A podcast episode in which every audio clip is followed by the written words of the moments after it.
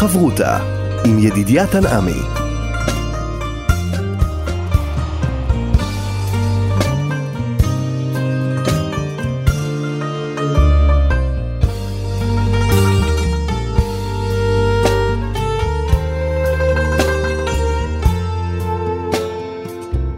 שלום, כאן מורשת חברותה, לימוד משותף עם רבנים ואנשי חינוך בנושא תנ"ך, הלכה ואמונה.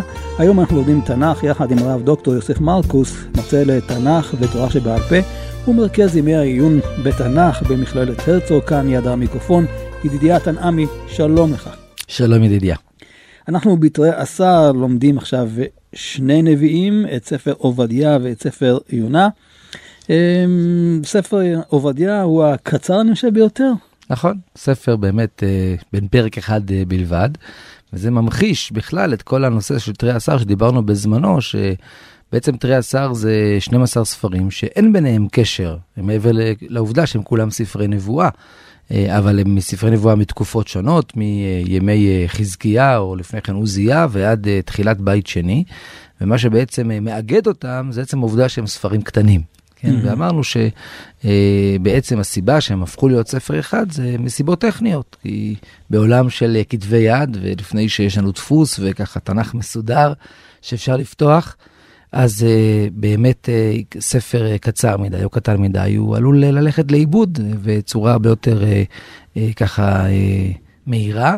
ודאי, קל וחומר, ספר עובדיה. הנה, זה ממחיש פרק אחד בלבד, איך אפשר לעשות מגילה של פרק אחד, ולכן חז"ל באמת אה, חיברו את כל הספרים הללו לתרי עשר. יש איזה הסבר מדוע הוא כתב רק פרק אחד? אה, קשה לדעת, נכון? קשה לדעת. אנחנו, אה, אני מרגיש שזו שאלה שאנחנו לא, שלא יהיה לנו תשובה טובה אליה, למה ישעיהו אה, כביכול דיבר כל כך ארוך, או...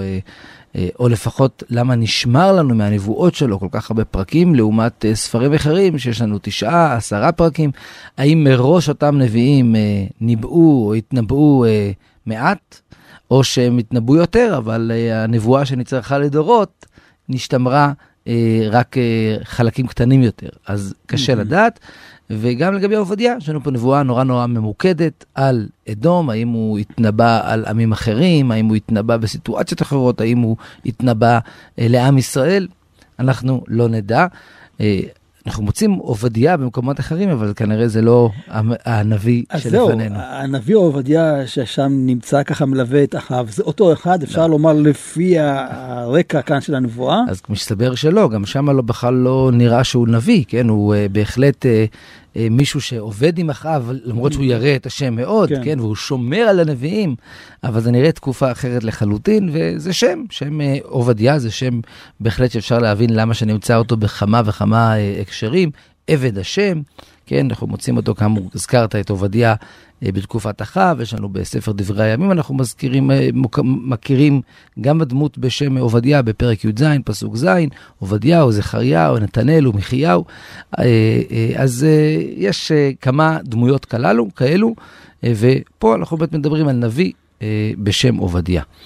והשאלה האמת הגדולה, שאולי אה, אה, נשאלת בתחילת אה, אה, הלימוד של הספר הזה, זה מתי הנבואה הזו נאמרה. איפה ממקמים אותו. בדיוק. זאת אומרת, כמו יואל, לדוגמה, אין לנו פה כתובת ברורה, כן? כבר אמרנו שבספר תרי עשר יש נביאים אה, שיש לנבואה שלהם כותרת מאוד ברורה, מתי הם ניבאו, ואז אה, אנחנו יכולים אה, לעמוד על ההקשר של הדברים, ויש ספרים שלא כתוב, כן? אז אה, ספר יואל, לדוגמה, לא, לא, לא ראינו שם כותרת, ודיברנו על זה בזמנו ביחס אה, אה, למכה, להרבה. וגם עובדיה, כתוב חזון עובדיה. אבל מתי בדיוק הוא, הוא התנבא, לא לחלוטין אה, ברור. אה, ובעניין הזה יש גם מחלוקת בין הפרשנים. האם הוא בעצם אה, התנבא עוד לפני חורבן הבית, או שהוא בעצם נביא שמתנבא אחרי חורבן בית ראשון, כפי שלדוגמה נקט האבן עזרא. אה, והכל בסוף מתנקז קצת לשאלה מה, מה התוכן של הנבואה של אה, עובדיה. האם לפי המסופר פה פגשנו באיזו תקופה מסוימת סיפור עם אדום? או. אז ודאי שמצד אחד אדום זה אה, עם קטן יחסית, אה, אבל שיש לו היסטוריה ארוכה עם עם ישראל, עוד מימי עשיו. אבל לאורך כל תקופת בית ראשון, אנחנו בעצם מוצאים את אדום. יש זמנים שבהם אדום שיתפו איתנו פעולה, כמו בתחילת ספר מלכים ב', יש סיפור ידוע שבו מלך ישראל ומלך יהודה הולכים לתקוף את מואב, מש... לוקחים איתם יחד את מלך אדום, ודרך אדום הם בעצם מנסים להגיע, להגיע למואב, אז הנה תקופה של שיתוף פעולה.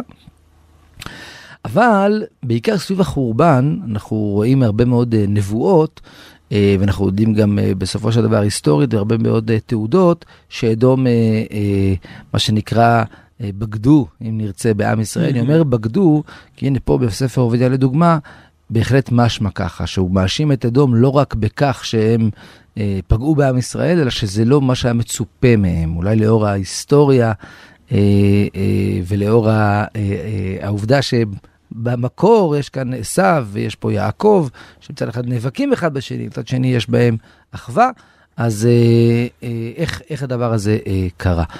אה, אז אה, אנחנו מוצאים בהחלט אה, הרבה היסטוריה עם אדום. אמ, ושוב, השאלה הגדולה ביחס לנבואה שלנו זה האם מדובר על נבואה עוד לפני החורבן, שבה מתואר שאדום פגעו בישראל, או בחלק מהפסוקים פה משמע שהם לא, יתער, לא התערבו, כן. או בירושלים בדיוק, אה, או שמדובר על נבואה שאחרי החורבן. מצד אחד, מתי ממש הם אה, אה, פגעו, ומתי עם ישראל ככה נפגע בצורה כל כך משמעותית כפי שמתואר פה על פניו בחורבן, ואז מתאים, כפי שאבן עזרא אומר, שמדובר פה בעצם על נבואה שנאמרה אחרי החורבן. כתוצאה וב... מהחורבן. בדיוק, והנביא מאשים את אדום, ובעצם מנבא להם גם פורענות על השותפות שלהם אה, בחורבן, שבבל היו כמובן אלה שהובילו את, החור... את חורבן בית ראשון, אבל אדום שיתפו פעולה בחלק מהמקרים באופן אקטיבי, בחלק מהמקרים, כפי שמתואר כאן, באופן פסיבי. כן. בהחלט יכול להיות. הבעיה היחידה שהחורבן לא מוזכר במפורש. אבל מצד שני, מופיע כאן... כאן הסיפור של אה, ביום שבועות זרים חילו, ונוכרים באו שעריו לג... ועל ירושלים. נכון, יש כאן מלחמה על ירושלים. כן. אז, אז אני לא אומר שזה אה, מכריע, אבל פשוט התיאור של חורבן ירושלים לא מתואר פה, כן? אז האם מדוב... ולכן יש מצב, יש כאלה שבאו ואמרו, מדובר פה על התקפות על ירושלים עוד לפני החורבן. בסופו של דבר ירושלים הותקפה עוד לפני, ואנחנו מכירים את אה, גלות יהויכין, לדוגמה, שהייתה עוד לפני החורבן. אז אנחנו לא יכולים למקם עד הסוף את הנבואה, יש בזה דעות שונות, אבל זה ודאי סביב חורבן בית ראשון, וסביב באמת ההתקפות הקשות של העמים על ירושלים, כאשר אדום אה, גם כן אה, שותפה לדבר הזה. הטענה הכי גדולה זה כפיות טובה, בגלל במיוחד הקשר המיוחד בין אדום לעם ישראל. כן, זה משהו שבאמת בהחלט עולה כאן לגמרי בנבואה. באופן כללי, הנבואה שלנו, אפשר לחלק אותה לשני חלקים די דומים, זאת אומרת שהנושא בהם הוא נושא דומה וקרוב, אבל בגדול אפשר לחלק את הפרק לשניים. בחלק הראשון, עד פסוק י"ד, יש איזשהו תיאור של הקדוש ברוך הוא יוצא להילחם באדום, ויש נימוק, הסבר להחלטה הזו, ופסוקים ט"ו עד כ"א ממשיכים את הנושא הזה, אבל המוקד הוא טיפ-טיפה אחר, יום השם. יום השם על הגויים ועל אדום, כן? גם mm-hmm. uh, ביחד, כן? זאת אומרת, החלק הראשון uh, באמת מתאר יותר את מה אדום עשו ולמה אה, הקדוש ברוך הוא יצא להילחם בהם. והחלק השני מפסוק אה, ט"ו, ואילך באופן כללי מתאר את יום השם על הגויים, כאשר אה, אדום הם חלק מהם. והצד השני של המטבע הוא שכאשר יום השם יהיה על הגויים, אז עם ישראל יחזור ויירש את ארץ ישראל. והדגש פה, נדבר על זה עוד מעט, הוא על הנגב, לפחות בתור התחלה, על הצד הדרומי של כן. ארץ ישראל. אה, כמובן, זה גם כן מתקשר אה, לאדום.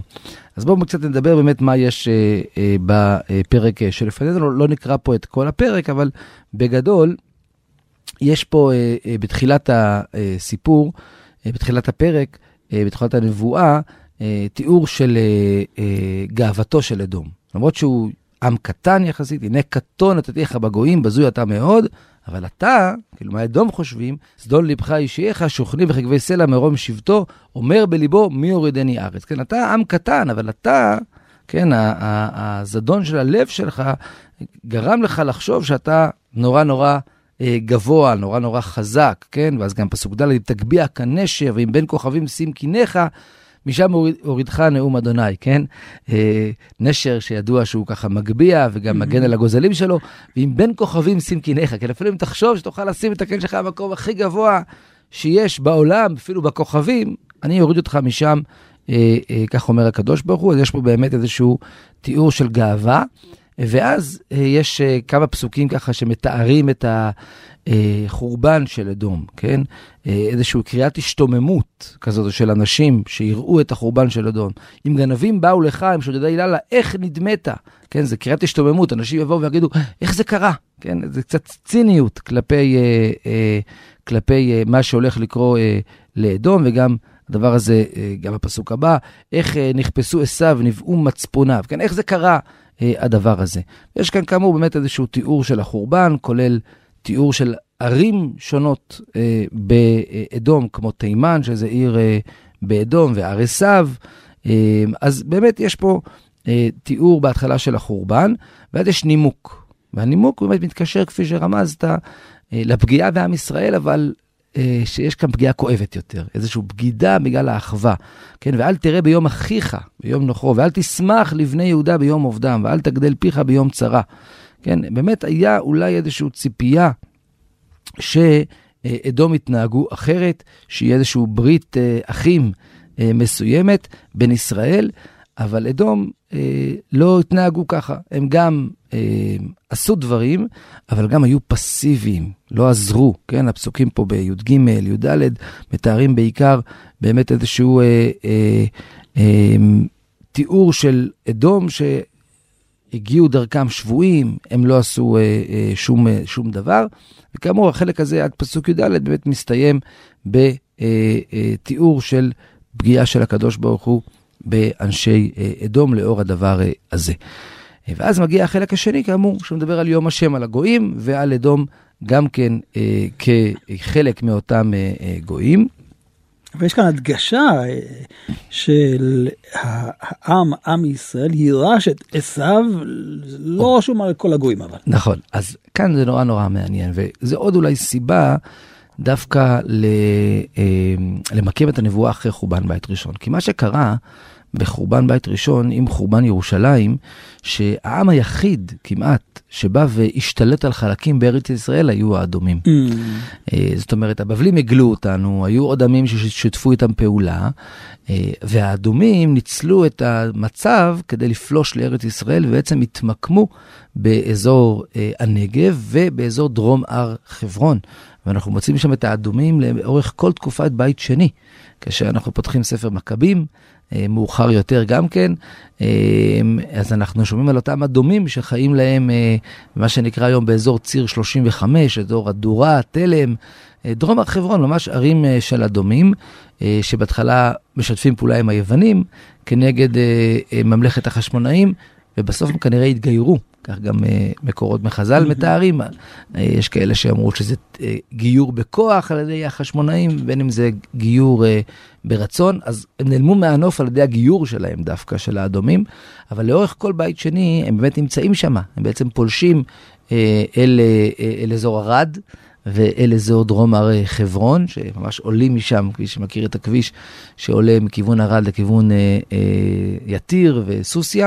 אז כל האזור הזה בעצם, של דרום הר חברון, אה, באמת נכבש על ידי האדומים, ולכן הדגש הזה פה, שיקרה בסופו של דבר הפוך. אתם פלשתם וכבשתם את אזור אה, הנגב. אה, ואת אזור אה, דרום הר אה, חברון, אולי בצד המזרחי יותר, ולבסוף עם ישראל יחזור, כן, יכה את בית אדום, כן, והיה בית יעקב אש ובית יוסף להבה. ובית עשיו לקש ודלקו בהם ואכלום ולא יהיה שריד לבית עשיו כי אדוני דיבר וירשו הנגב את הר הכוונה ואת הר והשפלה את, את פלישתים ואת הפלישתים, וירשו את שדה אפרים ואת שדה שומרון ובנימין את הגלעד. באמת יש פה תיאור שמתחיל מהדרום, אבל מתפשט למקומות נוספים. ובפשטות, שוב, הוא מתחיל מאותם מקומות שבאמת mm-hmm. האדומים כבשו, ואנחנו נכבוש אותם אה, בחזרה. והסיום הוא באמת מתאים לתקופה של החורבן, הנבואה, הגלות שתסתיים, נכון? כן, וכאן יש באמת משהו נורא מעניין. אה, מוזכרים פה אה, מקומות שעם ישראל הגיע אליהם, שזה תהיה הגלות האחרונה, משם הם יעלו וירשו את ערי הנגב, כן, ממש הפסוק אחד לפני האחרון, אה, וגלות החל הזה לבני ישראל, אשר כנענים עד צרפת, וגלות ירושלים אשר בספרד, ירשו את עני הרגב, ערי הנגב. אז מוזכרים פה שתי מקומות, שתי גלויות, שני ערים ואזורים שעם ישראל גלה בתקופת החורבן. אה, אחד זה צרפת והשני זה ספרד, אה, ואותם גלויות הם אלו שירשו את ערי אה, הנגב. ופה צריך להתייחס רגע גיאוגרפית על מה אנחנו מדברים. אז צרפת אנחנו מכירים מהתנ"ך, מכמה וכמה מקומות, כמו לדוגמה סיפורי אליהו. יש את האישה מצרפת, בעצם באזור צידון. צרפת זה בעצם עיר בלבנון, בצפון הארץ. אמ, ומתואר פה שחיו שם ישראלים בתקופת אה, המלוכה, צריך לומר, אבל פה אנחנו מוצאים גלות לשם. ויש פה גם תיאור של גלות ירושלים אשר בספרד. איפה זה ספרד אה, בתקופה המקראית? באסיה הקטנה, באזור, אה, בעצם בטורקיה, בחלק האסייתי של, של טורקיה, גם בסופו של דבר בחלק הצפוני, מצפון לארץ ישראל, ושתי הגלויות האלו הם אלה שמתועדות כאן כמי שירשו את ערי הנגב. ודבר מעניין שהיום בשפה שלנו, צרפת וספרד זה מקומות אחרים לחלוטין, נכון? צרפת אה, באירופה ובספרד, שניהם אה, אה, במערב אה, אירופה. אה, אבל צריך לדעת שהשם צרפת והשם ספרד זה לא אה, תרגום. כאשר היהודים בעצם הגיעו לאירופה, אה, וצריך לזכור שבעצם אה, אה, עוד אחרי חורבן בית שני, שני כן? אה, אחרי התקופה של הגמרא, אה, עד בעצם סוף תקופת הגאונים, רוב רובם של היהודים מרוכזים בבבל או בארץ ישראל, קצת מצרים, קצת רומא. זה הנושא. יש, יהודים תמיד הסתובבו, אבל כמעט אין יהודים באירופה. במאה העשירית אה, לספירה, לספירת, למניינם בעצם, אנחנו מדברים לפני אלף שנה, בתחילת תקופת הראשונים, פתאום יש איזשהו מעתק גיאוגרפי עצום, ורוב היהודים עוזבים את אזור ארץ ישראל, בבל וכדומה, ועוברים לאירופה, מקימים קהילות באירופה. כל החלוקה שאנחנו מכירים בין אשכנזים לספרדים, מתחילה בתקופה הזאת. אה, באמת יהודים התיישבו בצפון אפריקה ובדרום ספרד ובצפון ספרד, שזה אזורים שונים קצת, כי פה שלטו המוסלמים, פה שלטו הנוצרים, ובפרובנס ובצרפת ובגרמניה. וכשיהודים מגיעים למקומות הללו, לפני אלף שנה, אז הם מכנים אותם בשמות יהודיים, בשמות שלהם. אז אנחנו יודעים שגרמניה, היהודים כינו אשכנז. מה זה אשכנז? זה מופיע בספר בראשית אשכנז, כן? אה, ומה זה צרפת? ומה זה ספרד? זה שמות יהודיים. יהודים הגיעו לצרפת ואמרו, זה צרפת. יהודים הגיעו לספרד, אמרו, זה ספרד. למה? בגלל עובדיה. כנראה הם באו ואמרו, זה הגלות האחרונה. אז אמנם גיאוגרפית זה לא המקום שעובדיה התכוון אליו, אבל כמו שעובדיה מנבא, מצרפת יעלו לירושלים וירשו את ערי הנגב, כך גם אנחנו נעשה מצרפת ומספרד. חברותה עם ידידיה תנעמי. חברותה לתנ"ך כאן אה, במורשת יחד עם הרב דוקטור יוסף אה, מרקוס. ועכשיו אנחנו אל ספר יונה, ספר שמוכר לכולם. זאת הזדמנות אה, ללמוד אותו לא בהקשר של יום הכיפורים, אלא בהקשר ההיסטורי-גיאוגרפי. וכבר uh, הזכרנו את הנביא יונה, נכון? בספר מלכים. כן, בעצם הפעם הראשונה או היחידה שיונה בן אמיתי מופיע מחוץ לספר יונה, זה בספר מלכים uh, פרק י"ד, מלכים ב' uh, י"ד כ"ה, בתקופת ירובעם בן יואש, שיונה בן אמיתי בעצם מתנבא לו שהוא יצליח להגיע להישגים מדיניים אה, נורא גדולים, כן? כתוב שם, הוא השיב את גבול ישראל, כן, ירובעם בן יואש, מלבוא חמת עד ים הערבה, כי דבר אדוני אלוהי ישראל אשר דיבר ביד עבדו, יונה בן אמיתי הנביא אשר מגת אה, החפר. ובזמנו קצת דיברנו על כך שהנבואה הזו של יונה, בתקופת ירובעם בן יואש, היא אה, נבואה אה, מורכבת, במובן הזה שהכתוב אה, אומר, אה, למה יונה הבטיח לו כזו נבואה? כי ראה אדוני את עוני ישראל מורה מאוד ואפס עצור ואפס עזוב ואין עוזר לישראל. המצב של ישראל היה קשה, והקדוש ברוך הוא ריחם. אז בא הנביא ומבטיח להם הבטחות כאלה גדולות. אה, הבעיה שהדבר הזה יצר זה שעם ישראל אה, רואה בהצלחה המדינית אה, סימן שהקדוש ברוך הוא מרוצה ממעשיו, וראינו כבר הרבה נביאים שבעצם באים וצריכים לשכנע עכשיו את העם באותה תקופה שהמעשים שלכם לא טובים, שאתם צריכים לחזור בתשובה, וזה שהצלחתם לכבוש ולהגיע להישגים מדיניים, זה באמת חסד מאת השם, אבל זה על תנאי, ואם לא תתמידו בעבודת השם, הרי שהדבר הזה יילקח מכם. זה הרקע של התקופה. אה, אז אם מדובר על אותו נביא, אז אנחנו, אה, יש לנו באמת מחוץ לספר יונה אה, הקשר, מתי יונה חי, וגם איפה הוא היה חי, וזה גת החפר. אזור הח... הצפון? אז גת החפר מזוהה היום בכפר קרוב לנצרת, קרוב לעמק יזרעאל, משד, שאם תפתחו מפה, אם נפתח מפה, אז אנחנו נראה בתוך הכפר גם, אה, גם את התל הארכיאולוגי אפשר לראות, mm. אה, אבל אפשר גם לראות את המסגד אה, שקוראים לו נבי יוניאס. וואו. שמשמר את השם של היונה נביא.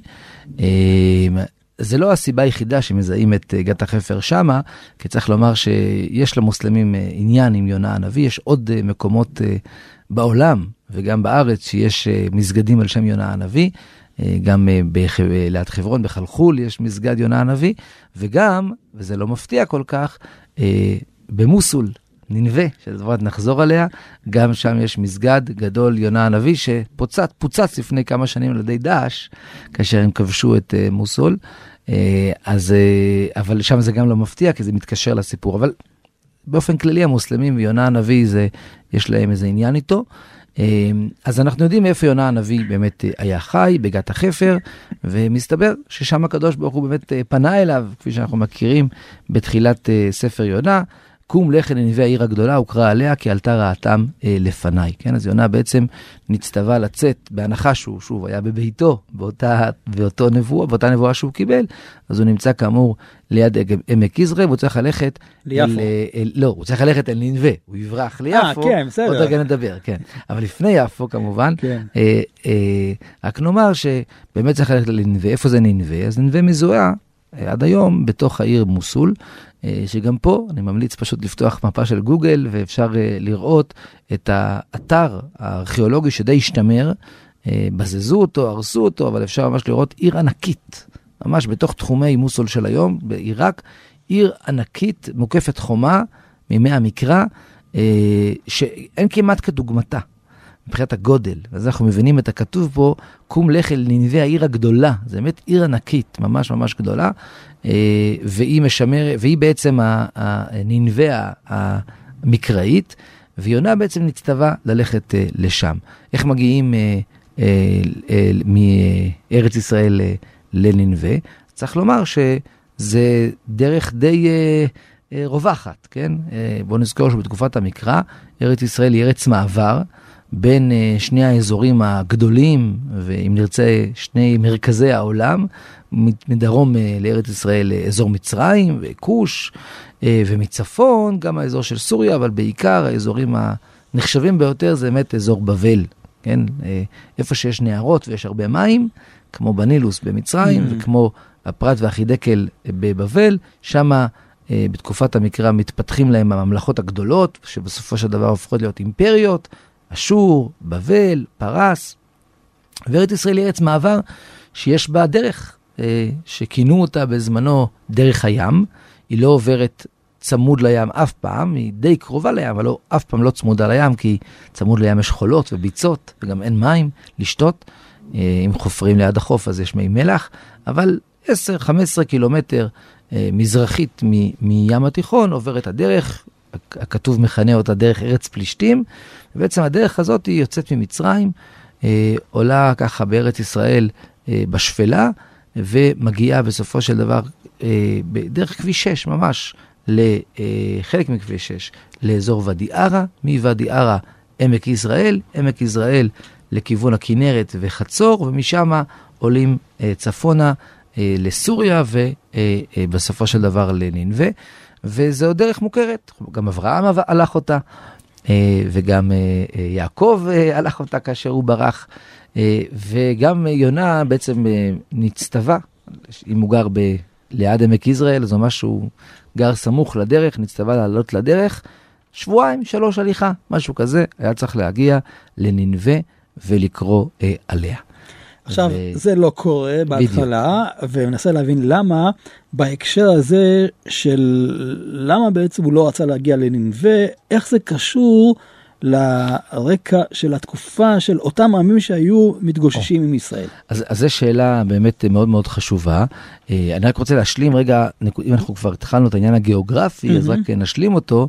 אז באמת יונה, במקום להצטרף, ל, ללכת על, צפונה בדרך, בדרך אה, הדרך הראשית שחוצה את ארץ ישראל, אז הוא הולך דרומה, הוא יורד ליפו, כן, ממש הדרך עוברת, כאמור, הוא, אה, הוא יורד לו לעמק יזרעאל, אפשר לתאר את זה, ומעמק יזרעאל מגיד, מגידו, אה, ואדי ערה, מגיע אה, קרוב יותר לחוף ויורד ליפו, והוא מוצא אונייה שהולכת לתרשיש. איפה זה תרשיש? תרשיש, היום מזהים אותה אה, עם תרסוס, שזה עיר בטורקיה, דרום טורקיה, עיר... אה, אה, מסחר קרובה מאוד לים.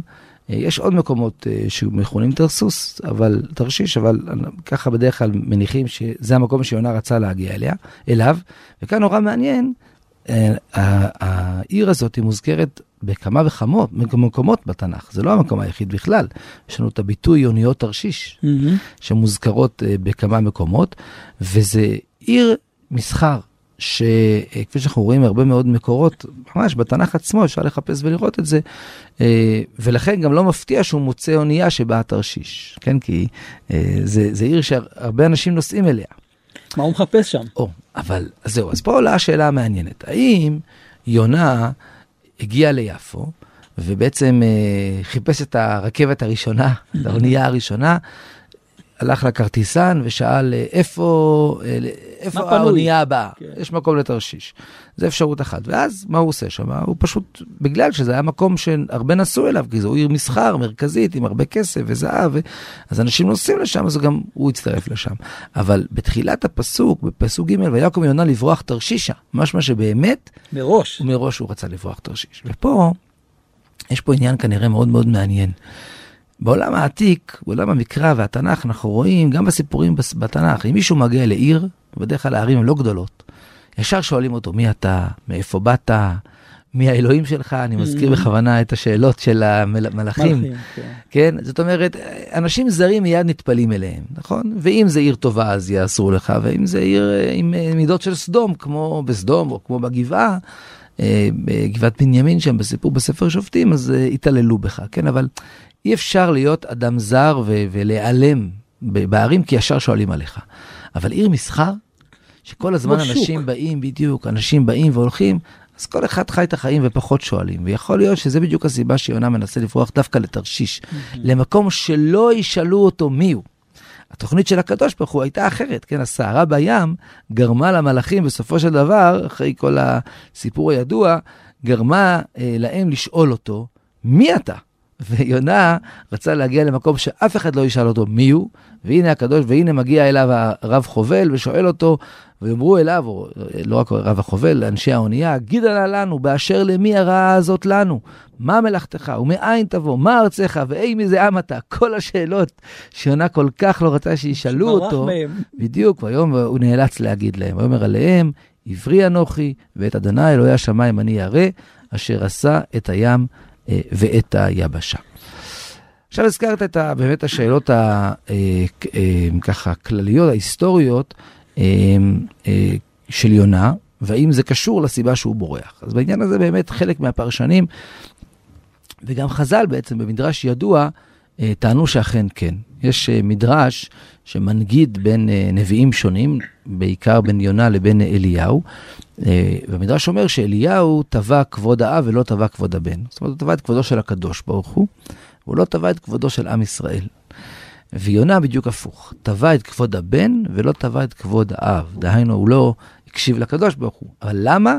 בגלל שהוא תבע את כבוד הבן. ופה אנחנו באמת צריכים להיזכר במי זו ננבה. כן? קרום לך אל ננבי העיר הגדולה וקרא עליה כי עלתה רעתם לפניי. עכשיו, ננבה בתקופתו של ירובעם בן יואש, אה, בתקופתו של עוזיה, התקופה שבה אה, מלך יהודה, התקופה שבה יונה אה, מתנבא, ננבה היא רגע לפני שהיא הופכת לאימפריה של ממש. אימפריה שבסוף תחריב את ממלכת ישראל. אה, ודיברנו על זה בזמנו, שעד ימי אה, אה, עוזיה וירובעם בן יואש וחזקיה, עד ככה, אם נלך רגע לתאריך למניינם, עד 750 לפני הספירה, אין אימפריות בצפון. עם שאיפות אימפריאליסטיות. יש ממלכות גדולות יותר, ממלכות קטנות, גדולות פחות, אבל בסוף גם אשור וגם בבל הם בהתחלה הם, הם עמים קטנים, כן? אמ, יש להם עוצמות, אבל הם לא היוו איום קיומי על עם ישראל. מה שקורה בעצם בתקופה הזו של, אה, שבעצם מתחילה הנבואה של ישעיהו ועמוס ומיכה והושע, דיברנו על ארבעה הנביאים שהתנבאו באותו הפרק, אה, ושוב, אנחנו מדברים על אה, משהו כמו כמעט 200 שנה לפני החורבן, באמצע בעצם תקופת בית, בית ראשון, בעצם מתחיל איום קיומי על עם ישראל בדמות האימפריות. אשור בעצם משתלטת, אשור שהיה היו ממלכה קטנה. בתוך המרחב הגדול הזה שאנחנו מכנים אותו היום, אה, אה, מכנים אותו עיראק, אבל אה, זה בבל, והם בעצם השתלטו על הכל, על כל האזור, ובעצם יצרו איזושהי ממלכה עצומה עם שאיפה אימפריאליסטית, לבוא ולכבוש ולהשתלט על כל האזור של הים התיכון. והדבר הזה בעצם יהווה איום שעל עם ישראל, ובסופו של דבר גם יחריב את בית, את, את בית המקדש, נכון? עכשיו, הנביאים באו ואמרו, אם ת, תתנהגו בסדר, אז הם לא יחריבו, אבל האיום הזה מתחיל. ורגע לפני שהאיום הזה מתחיל, זה סיפור של יונה. זאת אומרת, ננבה בדיוק הופכת להיות אימפריה. היא בתהליך הזה, היא כבר לא מאיימת, היא עדיין לא מאיימת על עם ישראל, היא עדיין לא, אה, החורבן עדיין לא, של ממלכת ישראל, עדיין לא בפתח ממש ממש, אבל זה יקרה עוד כמה עשרות שנים. והקדוש ברוך הוא פונה אל יונה ואומר לו, לך תחזיר אותם בתשובה, כדי שאני לא אפגע בהם. ויונה אומר לעצמו, אבל הם הולכים להיות האויב הגדול ביותר של עם ישראל. אז מה אני עושה? איך יכול להיות? Okay. אוקיי. בדיוק. אז שאלה טובה, אז, אז, אז מה הקדוש ברוך הוא חשב, כן? אמ, ו, וזו שאלה מעניינת, האם זה כמו אה, ישמעאל, כמו המדרש הידוע על ישמעאל, באשר הוא שם, שקדוש ברוך הוא לא מעניש אה, אומה אה, לפני שמגיע לה בעצם להיענש, גם אם היא עתידה להציק לעם ישראל. אה, כן, המדרש ידוע שעל ישמעאל, שהמלאכים שאלו את הקדוש ברוך הוא, מה, מה אתה מרחם על, על, על אותו תינוק אם הוא עתיד לפגוע בעם ישראל? אז אולי זה משהו כזה. אה, וזה יכול בהחלט להסביר את הרקע של הסירוב של יונה ללכת לנינווה. למרות זאת, ולמרות שכמה פרשנים בהחלט הלכו בדרך הזאתי, יש איזושהי נקודה שצריך לשים לב אליה, שכל הסיפור הזה לא מופיע במפורש בספר יונה. זאת אומרת, אני לא אומר שהוא לא נכון ושלא חשוב לשים לב אליו, אבל בסוף, האם זו הנקודה העיקרית שספר יונה רוצה שאנחנו נצא ממנו? למה יונה סירב בגלל שננבה הולכים להשמיד את ישראל? מפרק ד' משמע לא.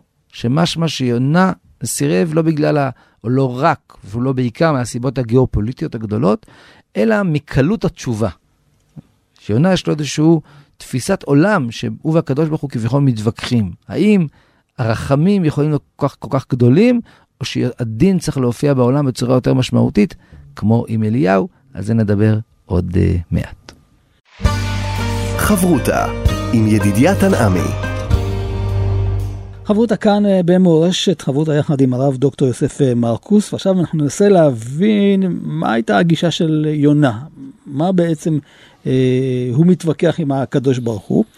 ואני מנסה ככה כדי לראות את uh, מה שקורה בספר יונה ואת ההקשר שאנחנו קוראים דווקא ביום הכיפורים, העניין של תשובה. אכן באמת כל הפרקים כאן עוסקים בעניין של תשובה. בהתחלה של המלאכים, אחר כך של ננבה, עד כמה זה יכול להיות במקביל למה שקרה אז בממלכת ישראל, שהם לא שבו בתשובה. כן, זאת אומרת, יכול להיות בעצם מה שאתה רומז אליו, שאחד מהדברים שמציקים ליונה, זה שפה הקדוש ברוך הוא נותן לגויים לחזור בתשובה בצורה יחסית mm-hmm. קלה, ועם עם ישראל נורא מדקדקים. נכון. כן, זאת אומרת, עם ישראל אולי גם מנסה לחזור בתשובה, וגם יש לו תקופות אה, ככה טובות יותר, לפעמים טובות מאוד, ואז באמת באים גם נבואות טובות והצלחה גם בפועל, אבל בהחלט אנחנו רואים שקשה, וגם, ויש הרבה תוכחות, ולמרות שה... מן הסתם העם גם לפעמים מנסה לתקן, הקדוש ברוך הוא לא רואה בזה מספיק, יש פה אולי איזשהו פער באמת בין מה שמצופה מעם ישראל לבין מה שמצופה מהגויים, ויונה אולי לא מוכן לקבל את זה. אז באמת, כל הנקודה הזאת של התשובה בספר יונה היא נורא נורא מעניינת. קודם כל צריך לשים לב שבתחילת הספר אנחנו לא מבינים למה יונה בורח. זאת אומרת, עד שמגיעים לפרק ד', אנחנו לא באמת יודעים מה יונה רצה. למה יונה החליט לברוח, כן? כשאנחנו מגיעים לפרק ד' ואנחנו רואים את יונה שפונה במפורש לקדוש ברוך הוא אחרי שננבה ממהרים לחזור בתשובה, אה, ואז באמת יונה מתלונן ואומר אה, לקדוש ברוך הוא, ויתפלל אל אדוני, ויאמר, ענה אדוני הלא זה דברי אשר עד היותי על אדמתי. כן, זה בדיוק מה שחשבתי שהייתי על אדמתי בארץ ישראל, על כן קידמתי לברוח תרשישה. הנה הסבר מפורש למה הוא ברח לתרשיש. כי ידעתי כי אתה אל חנון וערכו מרחביים ורב חסד וניחם על הרעה. איפה האמת? אה, אה, נכון, בדיוק. אוקיי, אז, אז אה, יש פה חלק מי"ג מידות, ואז יונה מתלונן על קלות התשובה, כן? לכאורה זה מפתיע, זה דבר רע שהקדוש ברוך הוא חנון ורחום, זה דבר מצוין כן. שהקדוש ברוך הוא חנון ורחום.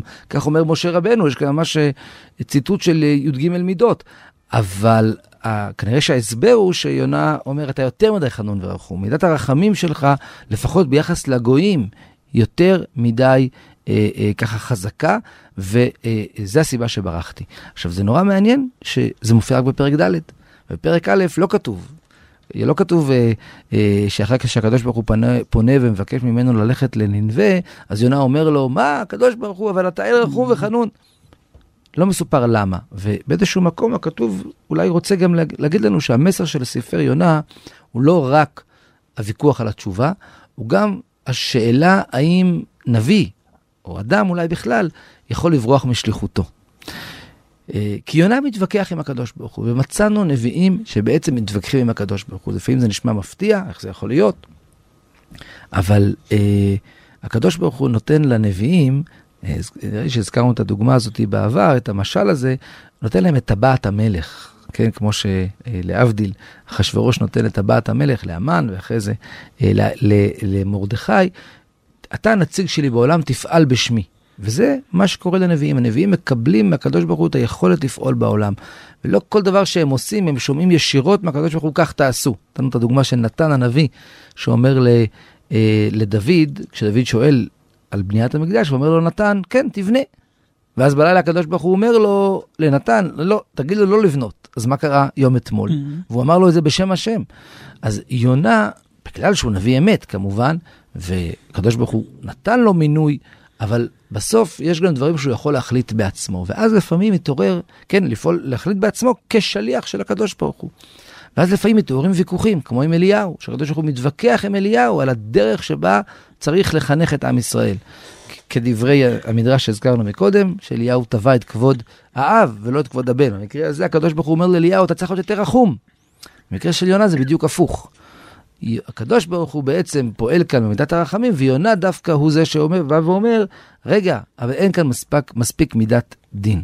אז הסיפור שלנו בעצם עוד, עוד לפני העניין של התשובה, עוד לפני השאלה למה יונה בורח, הוא מציג את עצם הדבר הזה, שיונה בעצם אה, אה, כמי שפועל בשמו של הקדוש ברוך הוא, כביכול מתווכח עם הקדוש ברוך הוא על האופן שבו צריך לפעול אה, בעולם. ואז גם מובן למה הוא, הוא, הוא שואף למות. הרי פעמיים בסיפור יונה רוצה למות, רוצה למות. גם באונייה. בסופו של דבר, כאשר האונייה מתחילה להיות בסערה גדולה, ויונה הולך ונרדם, איך אפשר להירדם ולהיות שלב כל כך כשאתה הולך לטבוע? רק אם אתה משלים עם המוות שלך. ובאיזשהו מקום יונה, זה חלק מהוויכוח שלו עם הקדוש ברוך הוא. הוא רואה את הסערה, הוא מבין שהקדוש ברוך הוא אומר לו משהו, כפי שהוא אומר להם את זה במפורש. אבל בשלב הראשון הוא הולך ונרדם. במובן הזה הוא שואף למות, כפי שהוא אומר בפרק ד' במפורש, קח את נפשי מחיי. עכשיו, למה הוא רוצה למות? כי הוא כל כך מזוהה עם השליחות. כל החיים שלו זה לפעול בשם השם. אבל ברגע שהוא מרגיש שהפעולה בשם השם מנוגדת ל... לפחות למה שהוא מבין, אז הוא אומר, אז למה לי חיים? כן? כאילו, אין לי מאוד מה לעשות אחרת בחיים. והקדוש ברוך הוא מצפה ממני לעשות דבר שאני לא, בשבילו, לעשות דבר שאני חושב שזה mm-hmm. טעות, שזה מבחינת, מבחינת המידות האלוקיות זה טעות, כן? אז יש כאן נקודה נורא מעניינת אה, אה, ב, ב, ב, ב, בהקשר הזה של, עוד לפני העניין של התשובה. אה, אבל הקדוש ברוך הוא מהר מאוד מלמד אותו, שא', שאי אפשר לברוח כמובן מהשליחות שלך, ולא רק שאי אפשר לברוח מהשליחות שלך, היא תיעשה על כורחך. וזה באמת הסיפור של המלאכים. הרי יונה בורח כדי לא להחזיר גויים בתשובה. ואז, ובדרך, בדרך הוא גורם למלאכים, שבהתחלה זועקים איש אל אלוהיו, נכון? אבל בסוף הם אומרים לא, קום קרא אל אלוהיך, ומטילים את הגורלות, והם אה, אה, בעצם מתחילים להתפלל לקדוש ברוך הוא. כן, אחרי שהוא אומר להם מי הוא, נכון? ויאמרו, mm. יראו האנשים יראה גדולה ואמרו אליו, מה זאת עשית? כי ידעו האנשים כי לפני אדוני הוא בורח כי יגיד להם, ואז הם בעצם אה, קוראים אל הקדוש ברוך הוא, ועוזבים את האלילים שלהם. ויקראו אל אדוני, ויאמרו, ענה אדוני, אל נא נאבדה בנפש האיש הזה, ואל תיתן עלינו דם נקי, כי אתה, אדוני, כאשר חפצת עשית. יוניים, בכל המהלך פה, גורם להם להכיר בקדוש ברוך הוא. והסיפור גם מסתיים ככה, שאחרי שהם מטילים את יונה לים, והים אה, אה, ככה עומד מזעפו, ויראו האנשים עירה גדולה את אדוני, ויזבחו זבח לאדוני וידרו נדרים, כן? לעומת ההתחלה, ויזעקו איש אל אלוהיו. אז יונה, השליחות שלו, לפחות בתקופה הזאת, זה להחזיר גויים לתשובה. אתה מנסה לברוח מזה, גם בתהליך הבריחה שלך, כשלא מדובר על ננבה, אתה תגרום לגויים לחזור בתשובה, לא תוכל להתחמק מאותה שליחות מיוחדת שיש לך. אחת השאלות שאני רוצה לסיים איתה, את הלימוד שלנו, זה למה ספר יונה מסתיים בשאלה? זו באמת אה, שאלה באמת אה, נורא נורא מרתקת. איזשהו, אה, זו שאלה שלא מחכה לתשובה, mm-hmm. נכון? זו שאלה רטורית כזאת, כן. שקדוש ברוך הוא אומר ליונה, ואני לא אחוס על ננבי העיר הגדולה. איזושהי תמיהה כזאת, נכון? יונה באמת מייצג פה את מידת הדין אה, בספר. אה, ו, אה, והקדוש ברוך הוא אה, נוהג פה במידת הרחמים. אה, לכן עוד פעם זה מזכיר את אליהו, שגם שם יש ויכוח בין הנביא לבין הקדוש ברוך הוא על היחס בין מידת הדין למידת הרחמים. ובאמת הסיפור מסתיים באיזושהי אמירה שאולי בשכל, באיזשהו מקום, יש מקום לשאול, אבל בתחושה בלב, בסופו של דבר, אני, אני הקדוש ברוך הוא לא יחוס על יצירי כפיי, כן, גם אם הם חטאו לפניי. אמ, אבל באמת, עוד פעם צריך לחזור ולהזכיר את מה שגם דובר מקודם, והזכרת את זה מקודם, זה לא רק שיונה אה, דורשת מידת הדין ככה בפני עצמה. באיזשהו מקום כנראה זה קשור לזה שמה שהקדוש ברוך הוא פועל פה, או הרחמים של הקדוש ברוך הוא פה כלפי הגויים, זה לא הרחמים שמופעלים כלפי ישראל. וזה אולי מה שמאוד מטריד את יונה. Mm. עכשיו, למה באמת הקדוש ברוך הוא יותר מרחם פה על הגויים? כי הוא פחות מצפה מהם. זאת אומרת, כפי שאומרים חז"ל נכון על צדיקים, שהקדוש ברוך הוא מדקדק איתם כחית השערה, אז גם עם ישראל, תשובה קלה לא תמיד מספיקה. אנחנו בסוף קוראים את זה בערב יום, ביום. כיפור במנחה כדי להגיד שיש זמנים שכן, שהקדוש ברוך הוא עכשיו מקבל רגע לפני נעילה הקדוש ברוך הוא יקבל כל תשובה שהיא, גם תשובה קלה, הקדוש ברוך הוא ייקח את זה. אבל יש גם איזושהי הסתכלות כללית שנכון, שלפעמים אה, אתה רואה מישהו שמקלים איתו ואתה אומר זה לא פייר, אז יבואו ויגידו לך כן, אבל פחות מצפים ממנו.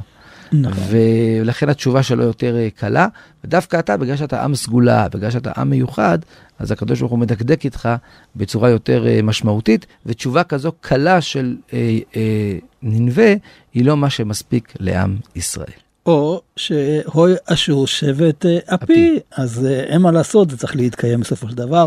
נקווה שבעזרת השם זה לא יקרה גם בעתיד. תודה רבה לך, הרב דוקטור יוסף אה, תודה מרקוס. מרצה לתנ"ך ותורה שבעל פה ומרכז ימי העיון בתנ"ך במכללת הרצוג. להתראות, שלום. כאן, ידידיה תנעמי, אנחנו עוד נשוב וניפגש בחברותה הבאה. חברותה עם ידידיה תנעמי.